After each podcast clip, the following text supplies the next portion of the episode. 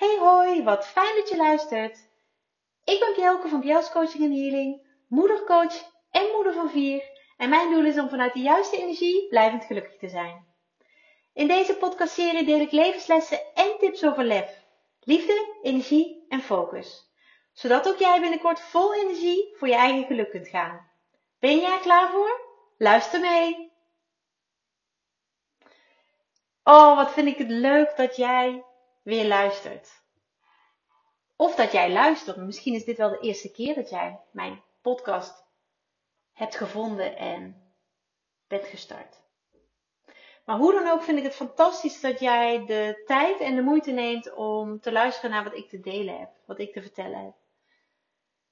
En dit is meteen ook wel, ja, een behoorlijk heftige aflevering. Heftig in de zin van, wat ik ga delen is ontzettend persoonlijk sowieso, maar is ook een onderwerp wat ik al eerder wilde delen, maar waar ik toen nog niet klaar voor was. En als jij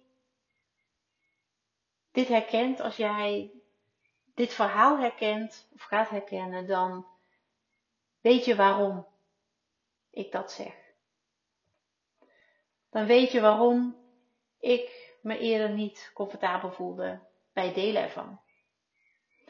En dat is precies waarom ik dit nu wel doe. Juist wel.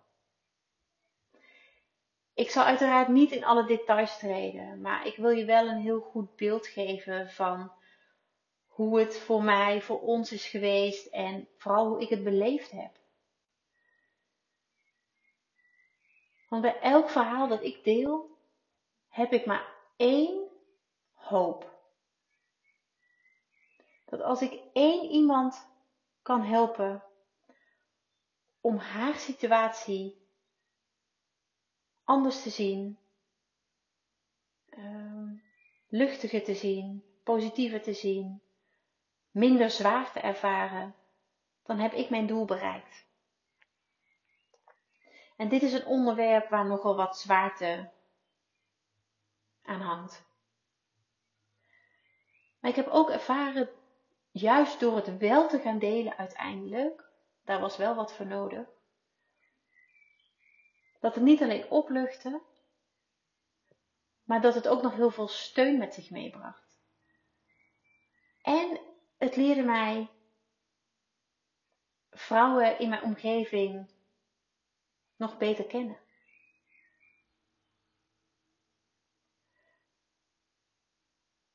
En nou ja, het is natuurlijk geen geheim waar ik, waar ik deze podcast over ga, uh, ga hebben. Over het taboe van een miskraam. En in mijn geval zijn dat er twee. Redelijk dicht op elkaar. Ik zal je meenemen in het verhaal wat ik daarbij heb, of daarover heb, wat het met mij deed, maar ook hoe ik daar nu op terugkijk.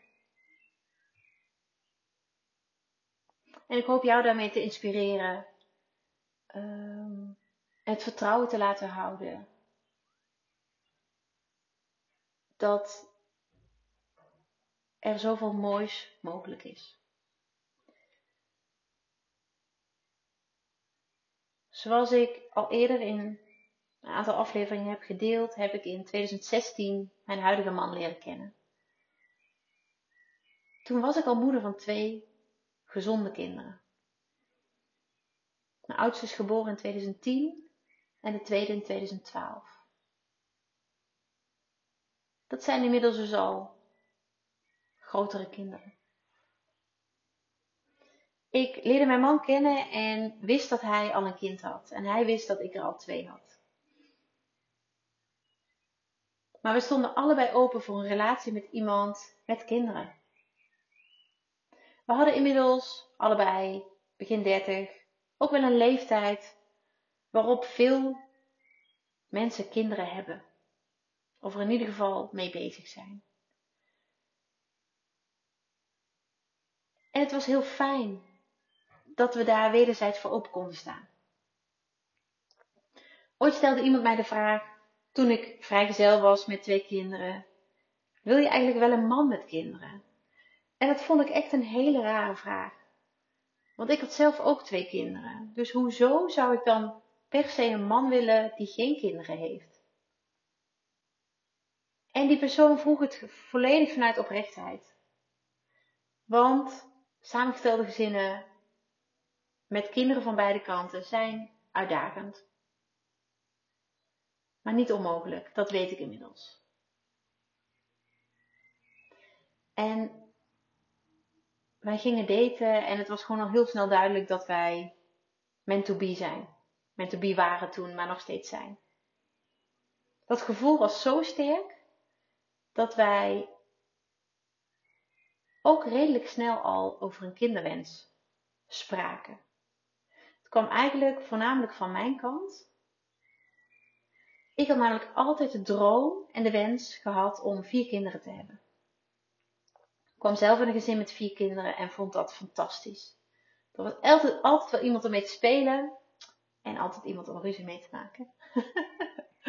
nee, er was altijd iets te doen. Iemand. En, en ik ervaar nog steeds, mijn broer en zussen, dat, ja, dat is gewoon zo fijn om, om elkaar te helpen en, en uh, met elkaar mee te leven. We zijn nu natuurlijk allemaal volwassen en ja, onze levens zijn, zijn allemaal anders, maar tegelijkertijd heb je zoveel overeenkomsten omdat je een gelijke basis hebt. En het is mooi dat je elkaar door dik en dun kunt steunen als familie zijnde. En ik weet dat dat ook niet voor iedereen geldt en dat dat helemaal niet vanzelfsprekend is. En daarom waardeer ik het ook zo dat ik het wel heb. Dat ik het wel zo mag ervaren. Um, wat ik zei, ik had de wens voor vier kinderen. Um, als ik met Bart, zo heette mijn partner en inmiddels man, zou verder gaan, hadden wij in, in ieder geval een gezin met drie kinderen. Wauw. Dat was al, al behoorlijk vol. Maar we, we, we spraken wel over, ja, toch een verlangen van ooit een kindje samen. Niet heel snel, maar ooit een kindje samen. Hoe mooi zou het zijn? De verbinder in ons gezin. We woonden binnen een jaar samen in Drenthe.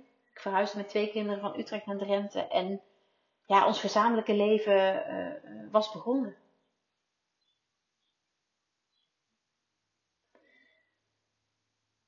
En ik was. Ik had de ervaring twee keer dat ik redelijk snel zwanger was.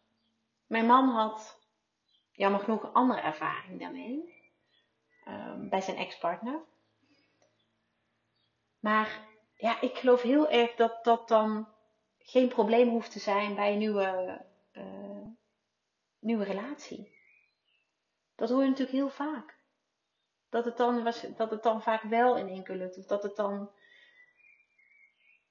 maar we waren ook wel zo om te denken, joh, met drie kinderen is ons gezin ook meer dan mooi. Maar we wilden er wel voor gaan. We wilden het in ieder geval proberen. En we waren goed en wel gesetteld. Um, en in 2018 bleek ik zwanger. En ik was natuurlijk inmiddels ook zoveel jaar ouder geworden. Mijn jongste of mijn oudste was van 2010 en mijn toenmalige jongste van 2012. Mijn lijf was ook ouder geworden. Dus ik was vooral heel benieuwd ja, hoe een zwangerschap nu zou voelen. Nu ik zoveel jaar ouder zou zijn. En het was niet zo dat ik vergeten was hoe zwanger zijn voelde, helemaal niet. Maar ja, weet je, nieuwe situatie, nieuwe partner. Um, terwijl je al drie kinderen hebt met elkaar. Ja, het was gewoon een hele andere situatie, een hele andere beleving. Positieve test en vervolgens naar de verloskundige. Afspraak gemaakt. Nou, we gingen daar naartoe. Ik ging liggen. Gel op mijn, uh, op mijn buik gesmeerd. En ging kijken met echoapparatuur. En er was niet heel veel te zien. Er was wel iets te zien, maar er was niet heel veel beweging of uh, actie. Het kon zijn dat het nog te vroeg was. Dat kon. Dus wij kwamen een week later terug. Maar inmiddels had ik al zo'n gevoel van nee.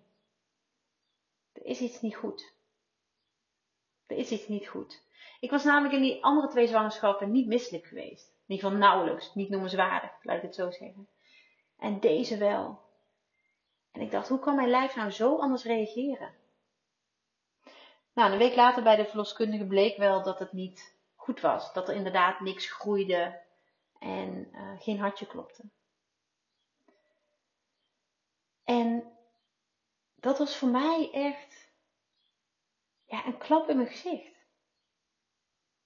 Een klap in mijn gezicht omdat ik dit nog nooit had meegemaakt. En eigenlijk in mijn omgeving ook niemand kende tot dat moment die een miskraam had gehad. Nou, en, en als jij ooit een miskraam hebt gehad, dan, dan weet je wat voor trajecten dan volgt. Ehm, ik ging naar de gynaecoloog en nou, die bevestigde alleen maar dat er inderdaad niks was. Niks wat prilleven uh, betekende. En ik had een keuze of het, om het met medicatie te doen, om de natuur zijn, zijn beloop te, op zijn beloop te laten. Dat was keuze 1. Om het met medicatie naar buiten te laten komen of een curettage. Nou, curettage leek me best ingrijpend, dus ik koos voor medicatie. Omdat ik dacht, nou, dan zijn we er redelijk snel vanaf en dan kan mijn lijf ook weer ontzwangeren. Want los van dat er niks is wat, wat groeit, is je lijf wel zwanger. Nou, die medicatie die zorgde wel dat er van alles gebeurde, maar hetgeen wat los moest komen, dat gebeurde niet. En ja, dit was echt een, ik kan wel zeggen, verschrikkelijke ervaring. Ik blijf ook even stil, omdat ik weer dat gevoel heb van toen. Er gebeurde zoveel met mijn lijf, maar niet wat er, wat er nodig was, wat er moest gebeuren.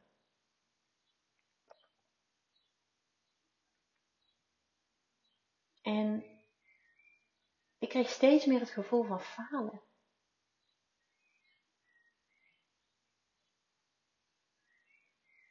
Mijn lijf had gefaald. Ik had namelijk twee gezonde kinderen. Dus ik kon dit, maar ik had nu gefaald. En ik ben echt een, een, een, een vrouw vol zelfvertrouwen en, en positief zelfbeeld. Maar dit hakte er zo in. Ik schaamde mij hiervoor. Ik schaamde mij ervoor dat ik dus die zwangerschap niet had kunnen behouden. Of terwijl er helemaal geen reden voor was om dat te denken. De natuur had ervoor gezorgd dat dit niet verder kon. Er was een reden waarom dit niet groeide, waarom dit geen pril leven was. Maar het was zo'n aanslag op mijn lijf. Dat was zo ingrijpend. En uiteindelijk hielp de medicatie niet, of hielp de medicatie niet en uh, kreeg ik een curettage. Op zich was dat een prima ingreep en nou ja, was de zwangerschap wel uit mijn lijf verwijderd.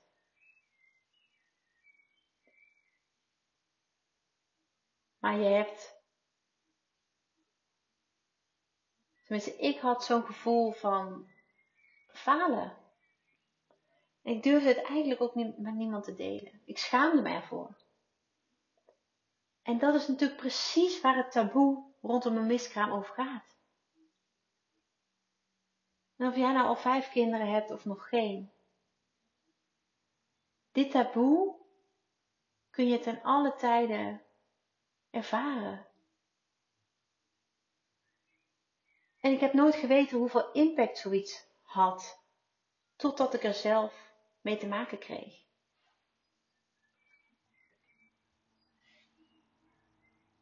En het heeft ook wel echt een tijdje geduurd dat ik hier open en eerlijk over durfde te delen.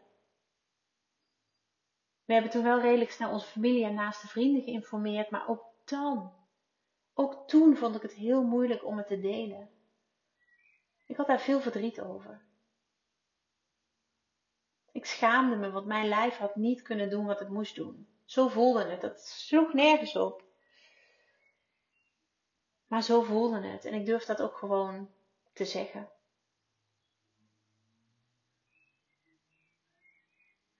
De tijd verstreek en, en langzaam konden we het een plekje geven. We hebben daar heel veel over gesproken. Uh, en we wisten natuurlijk nog steeds niet of onze droom van een gezamenlijk kindje ooit waarheid zou worden.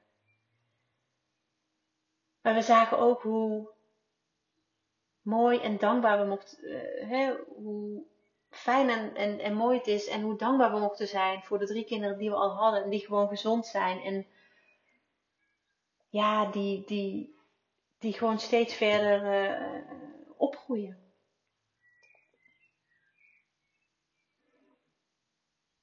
Nou, niet heel lang daarna bleek ik weer zwanger te zijn en ja, je gaat dan toch anders naar zo'n zwangerschapstest kijken. Terwijl ik dat eerder nooit had gehad. Eerder overheerste vreugde en nu overheerste twijfel. De test was positief, maar bij ons beiden ja, was er eigenlijk een groot vraagteken. Zou het nu wel goed zijn? En omdat ik inmiddels bij de gynaecoloog onder behandeling was uh, vanwege mijn curettage, maakte ik daar een afspraak. En ik was zo gespannen voor die afspraak. Ik was namelijk wederom behoorlijk misselijk. Wat ik dus niet herkende van mijn eerdere voldragen zwangerschappen. En we kwamen bij de gynaecoloog. En het was wel aan het groeien geweest, maar er klopte geen hartje.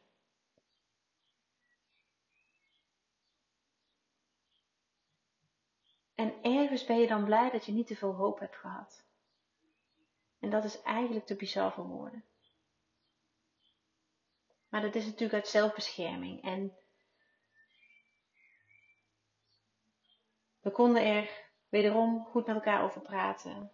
Um, het gevoel van falen was minder. Het gevoel van schaamte was er nog wel. Maar we durfden dit wat makkelijker te delen. Tenminste, ik durfde dit wat makkelijker te delen. Ik besloot ook om niet weer met medicijnen aan de gang te gaan. Omdat dat zo ja, die ervaring wil ik nooit meer. Dat was fysiek zo heftig. Dat ik toen besloten heb om meteen een curettage te doen. Afspraak gemaakt. Curettage. En in mijn beleving was de curettage klaar. En toen zei de gynaecoloog, we roepen uw man of vriend er even bij. Toen nog vriend. En hij kwam erbij en toen zei ze: We hebben de curatage niet kunnen uitvoeren. Terwijl ze wel gewoon hadden gedaan wat ze de vorige keer ook hadden gedaan. En wij vroegen ons af: Hoezo niet? Nou, kennelijk zag het, zat het vruchtje buiten de baarmoeder. Buiten de baarmoeder. Het zat namelijk op het randje tussen de baarmoeder en de eileider. En het heette officieel een buitenbaarmoederlijke zwangerschap. En de curetageapparatuur kon daar niet bij. En het is natuurlijk allemaal minuscuul hè, waar ik over praat. Het is echt uh, uh, millimeter, centimeter werk, maar ze konden er niet bij. Ja, en dan, denk je. En dan, denk je dan. Nou, dan ga je best wel aangeslagen naar huis. Tenminste, dat voelde zo voor mij. Ik had namelijk drie opties. Of de natuur het werk laten doen. Maar we zouden niet weten hoe lang het zou duren. En um, omdat het bij mijn eerdere miskraam niet op gang was gekomen spontaan. Verwacht de gynaecoloog dat het ook dit keer niet zou gebeuren. Ja, medicatie had geen zin, want het kwam niet zo ver. En een curatage was dus ook geen optie. Hadden we nog over een operatie of injecties? En injecties moet ik even uitleggen, want het zijn injecties met een, um, met een middel. Ik weet de naam inmiddels al niet meer. Natuurlijk alweer drie jaar geleden. Met een middel wat ook wordt toegediend bij mensen die bepaalde vormen van kanker hebben. Het um, beïnvloedt namelijk sneldelende cellen. En dat is bij een kanker zo, maar dat is ook bij een zwangerschap zo. En dit is een behoorlijk ingrijpend traject, omdat je, ja, misschien niet eerbiedig, maar rotzooi ingespoten krijgt. En hetgeen waar wij aan konden afmeten hoe het met hè, de zwangerschap in mijn lijf ging, was mijn HCG-hormoon. Dus ik ging een traject van twee maanden in waarbij ik elke week een spuit moest krijgen. Nou, volgens mij was het iets korter, maar wel elke week een injectie. In de hoop dat mijn HCG zou afnemen. Ik moest elke week bloed prikken. Elke week naar het ziekenhuis bloed prikken. En maar hopen dat de uitslag die ik vervolgens zou krijgen een daling zou laten zien. En in het begin nam het af, nam het af, maar het bleef op een gegeven moment stabiel. Alsof mijn lijf het vast wilde houden. En inmiddels had ik pranic healing, dus het healing techniek met prana, levensenergie, in mijn leven gekregen. En die pranic healing ben ik gaan toepassen op mijn lijf op mijn zwangerschapscellen die er wel in mijn lijf zaten. En ik deed dat vol overgave, want ik wilde dat het uit mijn lijf ging. Het bracht me niks. De natuur had bepaald dat het niet mocht zijn en het belemmerde me. Ik wilde hier niet meer mee bezig zijn, dus ik heb heel erg Ehm, vanuit gevoel uh, die pranic healing toegepast. En de waarden schoten naar beneden. Zelfs de gynaecoloog was er verbaasd over. Hoe snel het uiteindelijk is gegaan. En natuurlijk ben ik heel erg dankbaar dat ik pranic healing heb geleerd. En het nu op mezelf kan toepassen. Maar ook dit traject was ingrijpend was emotioneel en fysiek. Ja, dat hakte erin. En omdat het zoveel met me gedaan heeft, heeft het ook een tijdje geduurd voordat ik er met droge ogen over, kon delen. En in het begin deed ik dat natuurlijk gewoon met de nodige traan. En dat was ook oké. Maar nu kan ik het ook gewoon vertellen hoe het is. Hoe het is gegaan. En ook wat de impact ervan is ja, op, je, op je leven, op je lijf, maar ook op je relatie.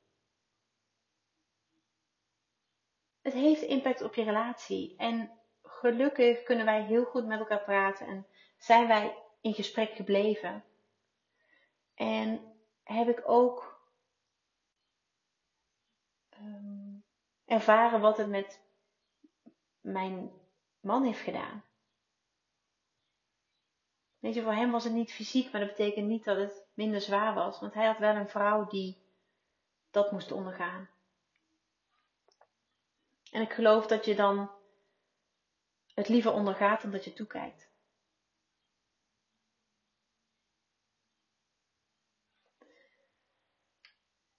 Maar wij gaven de hoop niet op.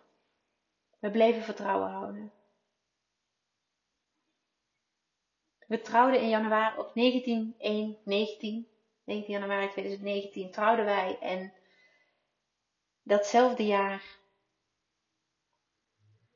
bleek ik weer zwanger. En dit keer was het gelukkig goed nieuws. En mochten we spreken van een zwangerschap die, die je deed, die, die werkte, die, die groeide, die floreerde in mij. Ik was ook veel minder misselijk dan bij de twee miskramen. Alsof dat voor mij toch een teken is geweest van hey, het zit niet goed. Maar ik dacht, ja, het is zoveel jaar geleden. Ik weet niet meer hoe mijn lijf reageert. Nou, en zoals je misschien weet, is onze dochter vervolgens na slechts 26 weken zwangerschap geboren.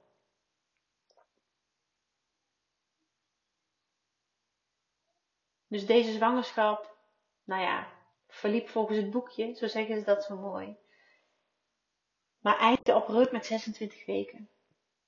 Toen moest ze via een spoedkeizersnede geboren worden.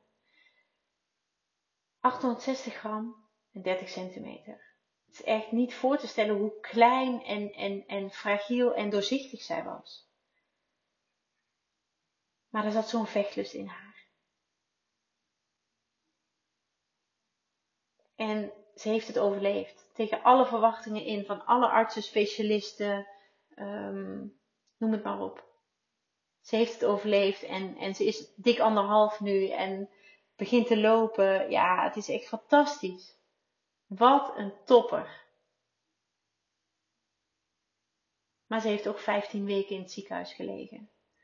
En we hebben gesprekken gehad over kwaliteit van leven. En als je dat soort gesprekken hebt, dan is alles wat daarna volgt en wat, wat goed gaat een lichtpuntje.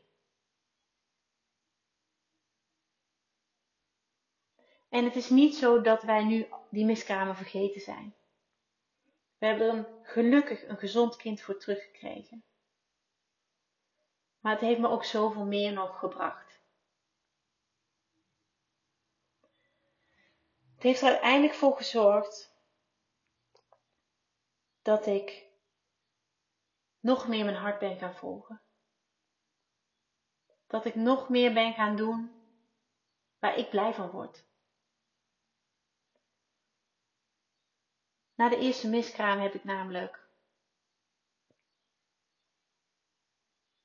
pranic healing geleerd, zoals ik net aangaf. Na de tweede miskraam heb ik me ingeschreven bij de Kamer van Koophandel voor Pjels Coaching en Healing.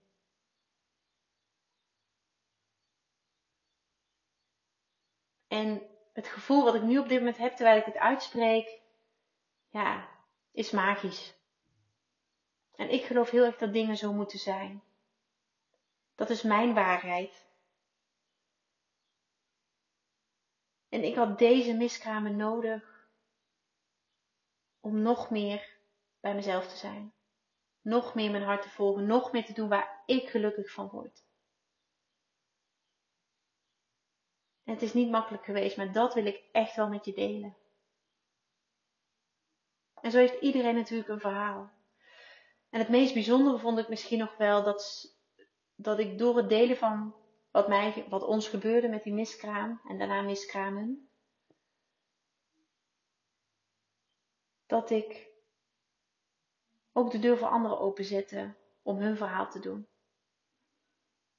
En dat er zelfs vrouwen in mijn nabije omgeving waren die 30 jaar geleden een miskraam hadden gehad, die daar nu pas openlijk over durfden te delen. En waarbij het verdriet nog steeds hoog zat. En als er één ding is dat ik wil bereiken door deze podcast aflevering,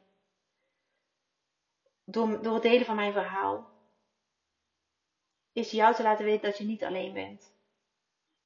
En dat het juist goed is om je verhaal te delen. Ik roep wel eens: delen helpt helen en zo voel ik dat. En delen van jouw meest kwetsbare periodes maakt jou uiteindelijk zoveel sterker. En ik wil heel graag het taboe op miskramen de wereld uit helpen. Door daar op deze manier mijn bijdrage aan te leveren. Ik vind het woord miskraam ook een beetje naar. Het zegt natuurlijk precies wat het is. Maar er zit zo'n negatieve lading op. En dat alleen al maakt het best wel moeilijk om erover te praten.